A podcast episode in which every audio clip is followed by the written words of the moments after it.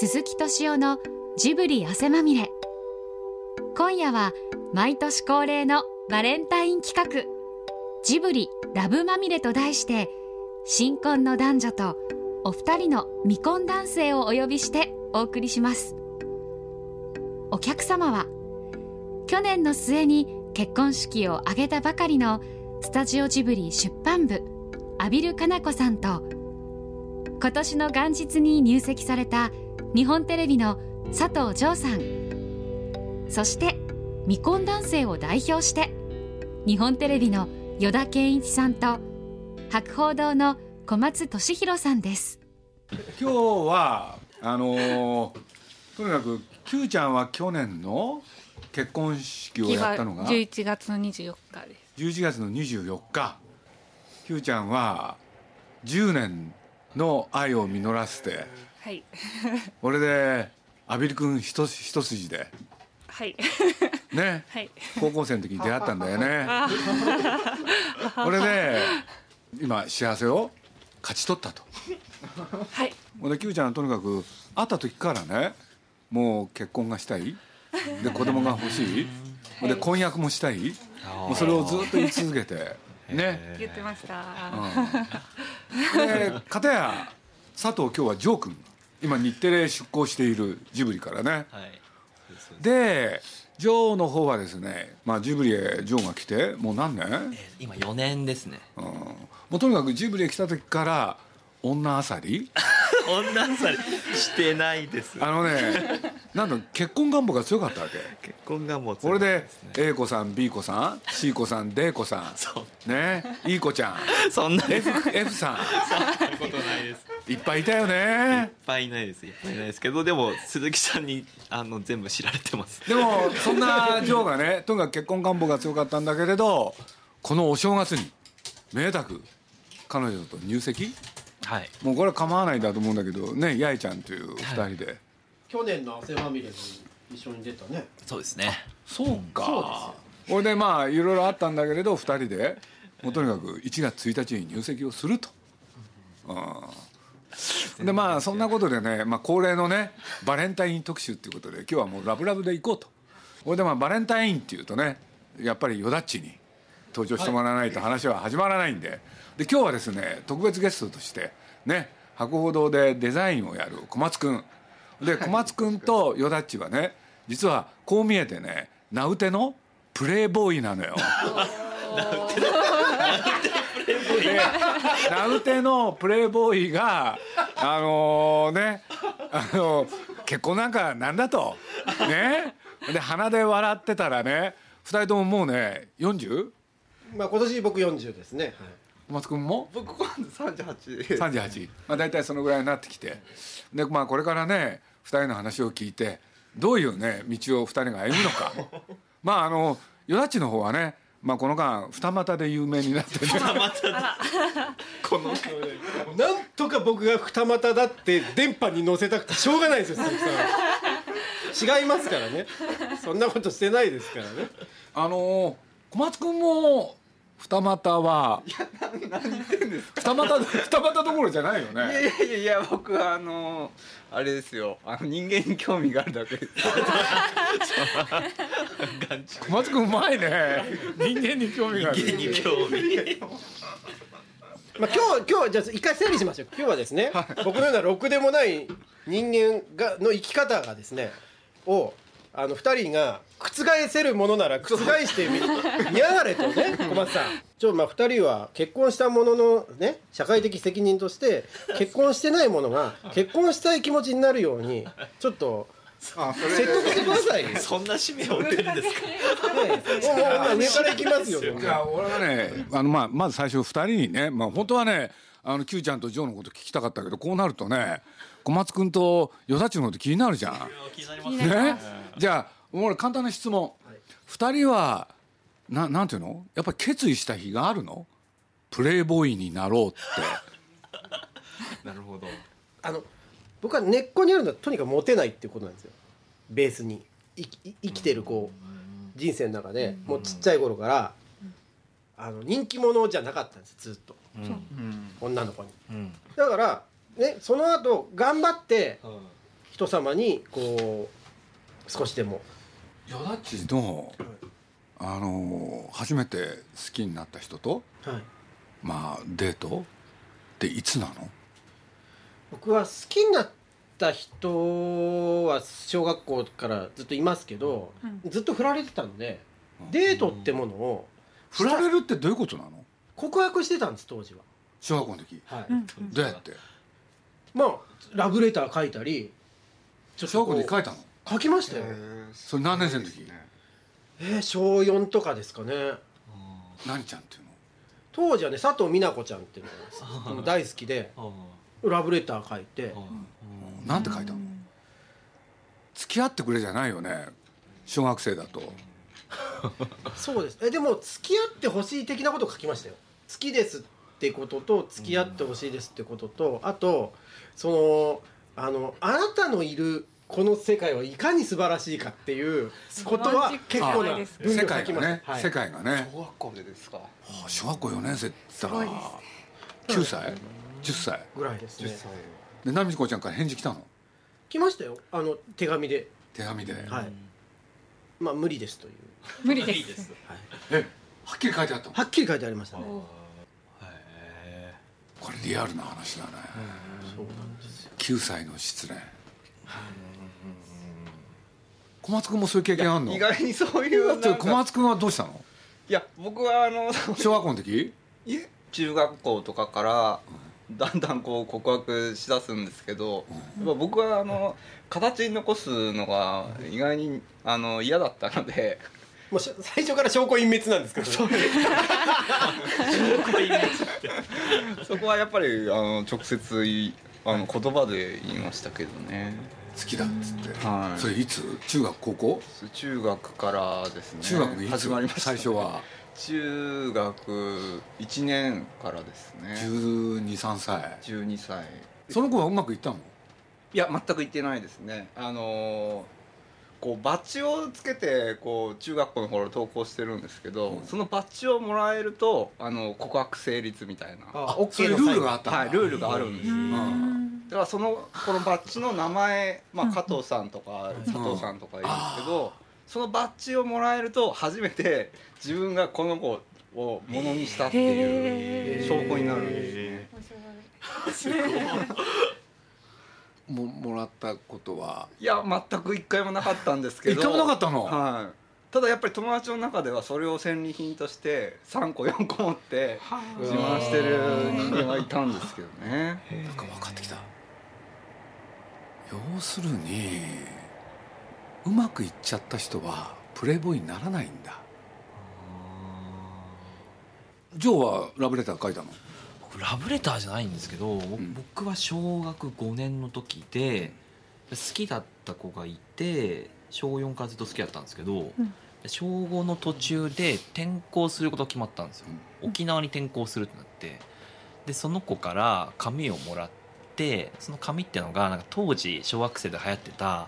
あなんかプリクラを貼るみたいな、うん、あの紙で、うん、その渡された人が名前とか好きな食べ物とかいろんなのを書く紙だったんですけど、で欲しいものってところに僕その子の名前を書いて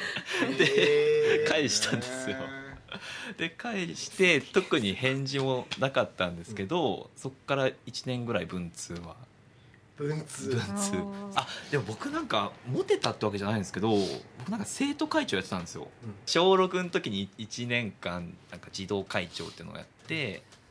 目立ってたんですね。目立ってた分なんか割と好意の対象になって、いやそういうことずりってモテたってことですよね。あでも告白されましたね。多分小学生で男子で告白されても何するか特に分かんないんで、うん、わけもなく断ってましたね。すごい。だってちょっと待ってよ、はい、告白すごいよ。すごいですよね。すごい。なんか聞いたことあるだろう。いやもうでもそんなね尊敬しますよ。いやいや尊敬する。尊敬しないよ。もうねだって断りてたっていうのはね、うん、言葉選んだんだよ。そうですね。断り続けたってこと。いやいやでもよん、ごにんです。だって学生よん、ごにんもいるの。よん、ごにんすごい。学生時代に告白されたことあります？全くないですね。全くないですよね。はい、全くないんだよ普通。声を荒げてしまいました。普通ないですよ。Q ちゃんは告白されたのは何人もいるんでしょう。Q ちゃんありそうですよね。ありそうだよね。ありそうですよね。何人？白状しなさい。何人何人ですか。数えきれないね。全然そんなことないです。いや私も多分よん、ごにんくらい。連絡断り続けたの？うーんはい。えー、なんで断ったの？キューちゃんは。いや私はもう高校にねん生の頃からずっとこの人と決めてたから。はい付き合ってたので。あ付き合ってて告白され別の人から告白されたってことですか。あのそのちょうど間なんですか何回か別れてとかいう時とか。なるほど。それはどう思うのよこのちょっとなんか人生が見えてきたねえねえいやいやなんかこうこのにメートルぐらい遠いななんかすごい僕告白されたのって小学生までなんですよ。そういう問題じゃないかでもそこって結構大きいですよね。やっぱりその最初の経験としてモテたっていうことは割とその後の人生に大きい何かを、うん、大きな扉が一回開いてる人と開かなかった人とある、うん、あるありますよね。鈴木さん告白されたことあります？俺はね小学校のねごねん生の時にね伊藤典子ちゃんってのが好きだったの。おそしたらね向こうも俺のこと好きだったみたいな。出た出たでね俺全然勉強できなかったの。そしたらその女の子がね、うん、あの活発な子だったのよ、うん、そしたらクラス委員を選ばなきゃいけない時期、うん、俺らの頃はね勉強できないとクラス委員になれないの、うん、でね普通その基準で言うと俺は全くダメ、うん、そしたらその子が、うん、いろんな人を説得してでなんとこれね俺初めて話すんですけれどねなんと俺クラス委員になっちゃうわけ。えー、すごいですね。すごい精力。俺でその子が人を使ってるっていう。いやその子がすごい実力者なのよ。ほんでなんかね俺その子のことが好きだったんだよね。だからまあその子のことはその女の子のことをよく覚えてるんだから。上には上がいますよね。これはもう神の領域ですよね。何それ今あの人間としての上下を争ってたら急に神様がやってきたってやっぱ幸せだったのかな俺やっぱりそこが瞬発だったってことですよね。いや今日今はっきりしたのはあの、うんこれ以上鈴木さんの話を聞く必要はないと確かにサクセスストーリーしか多分出てこないですよ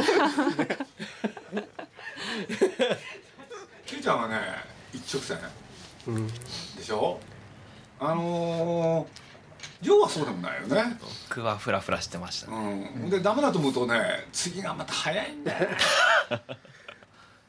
僕フラフラした時に恋愛について思ったのはやっぱりその運命の人っていうのをなんとなくなんか結婚する人はこの人だみたいなのがいるんじゃないかでその人に出会うためには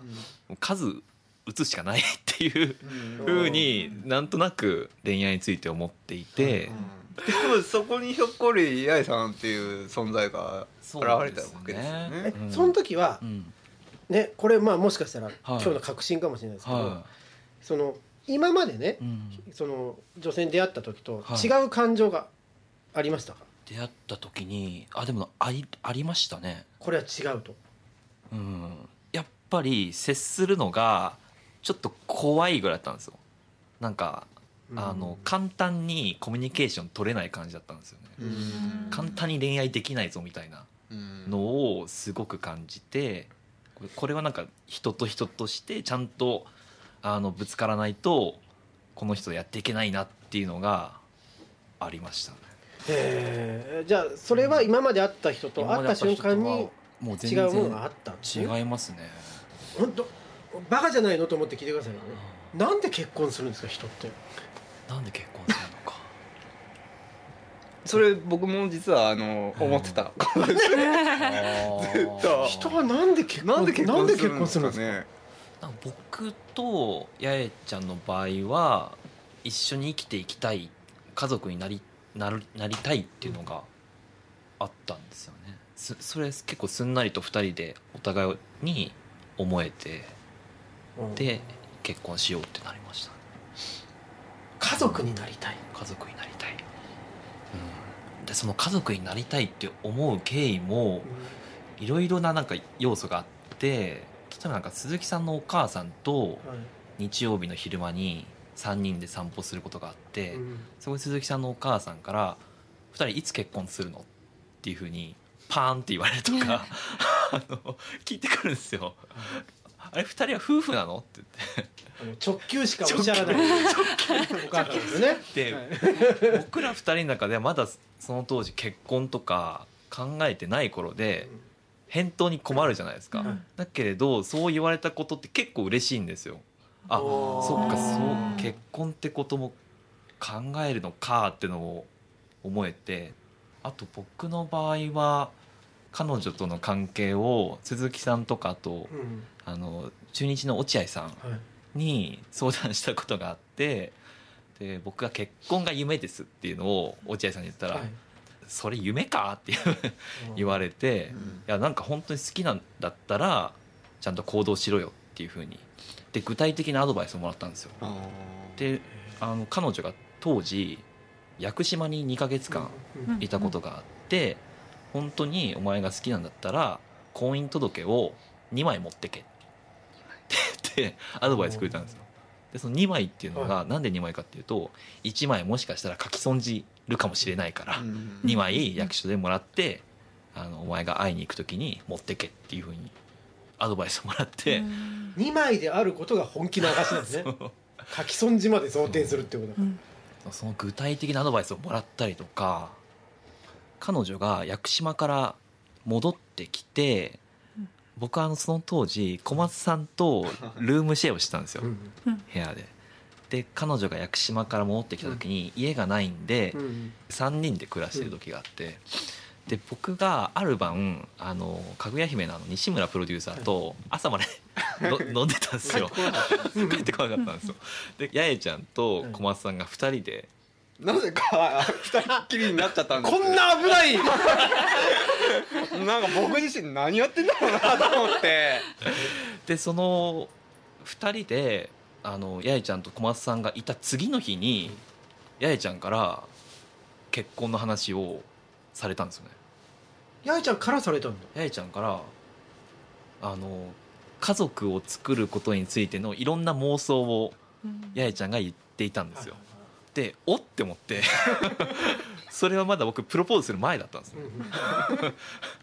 でその小松さんと八重ちゃんの間にどんな会話があったか分かんないんですけど、多分その会話ってのが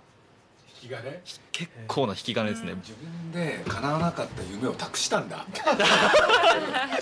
いやまあそうじゃなくてですねいや要はですね金曜日の夜中に彼氏がいなくて、はい、その彼女と話すことって言ったら、はい、その彼の悪口大会なんだずっとそのジョーさんのここが嫌い、こんなところが嫌いずっと言われるんですよ。しかもそれがいちじかんすればいいのにごじかん朝までずっと話されるわけですよ。そうすると金曜日の夜中から土曜日にかけてだいたいサラリーマンって幸せな人ぞいなのにずっとジョーさんの愚痴大会が始まったんで、これはもう頭にきて僕もあのもうこの前この会話を終わらせるためにもう結婚したらどうなんですかと引き金をもう引いたわけですよ、そこで僕は。